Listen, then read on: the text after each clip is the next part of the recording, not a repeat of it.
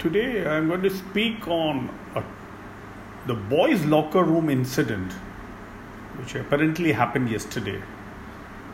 When initially I was told by my son, who is 21 year old, I think I was a little flippant about because I thought it must be one of those mischief which youngsters might have indulged in.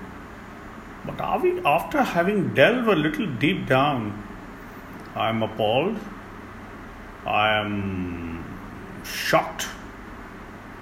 I am sad. And I am speechless.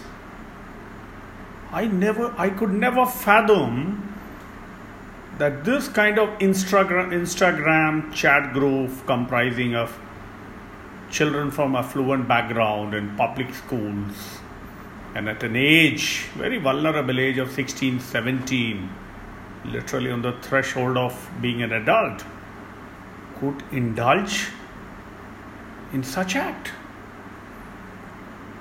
I mean, we I may not be technically so you know slightly I would say I may be technically challenged, but I know how to use uh, the various uh, you know uh, tools of connecting with people because in this lockdown, of course, it has been given us more opportunity go into Zoom, go into webinar, go into Instagram chat, and so forth and henceforth.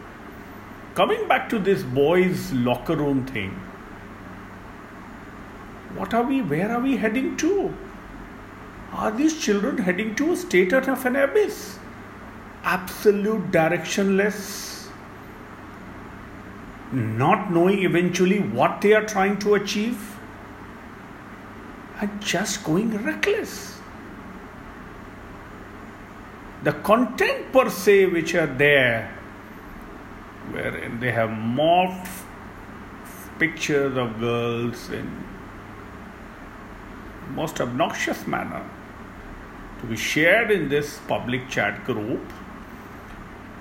And the very fact that they had the audacity to plan rapes. I'm aghast. 16 17 year old children on the threshold of adults have the potential of being criminals. Is it not sad for the society? More than before I try and, you know, share my angst against these children, I feel that the parents in the society at large is responsible. What are we trying to achieve? Just technically because we have fast internet we have those digital pacifiers like uh, phones and uh, i think those laptops and ipads and iphones and all. Are we just throwing these children to the vicissitudes of this kind of an affair where they will eventually be, become criminals is this the kind of a future that India foresees? Is it the price that we have to pay in the name of technology? Is it the kind of parenting that is happening in the house within the four walls, where the parents are alien to the existence of the children, and not only existence, but what are they hooked on to? I think the parents are equally to be blamed. I know that we'll lament now in social media, we will have panel discussions, there will be a lot of human cry, there will be cyber, uh, um, you know, cyber crime department of police and all. But are these children only to be blamed largely? No. I think the society at large have to be blamed. The sexist comments that were there in these um, uh, so-called um, uh, networking site, Instagram chat site.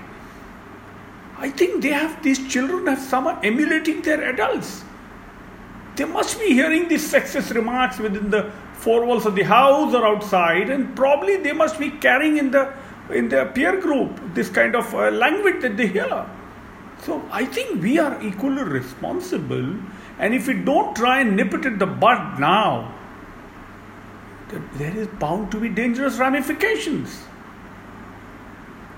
We'll have children who will be for instant gratification, will eventually indulge in all kinds of crimes, all kinds of acts which will be detrimental to a society at large. If the parents today, whose children got into this entrapped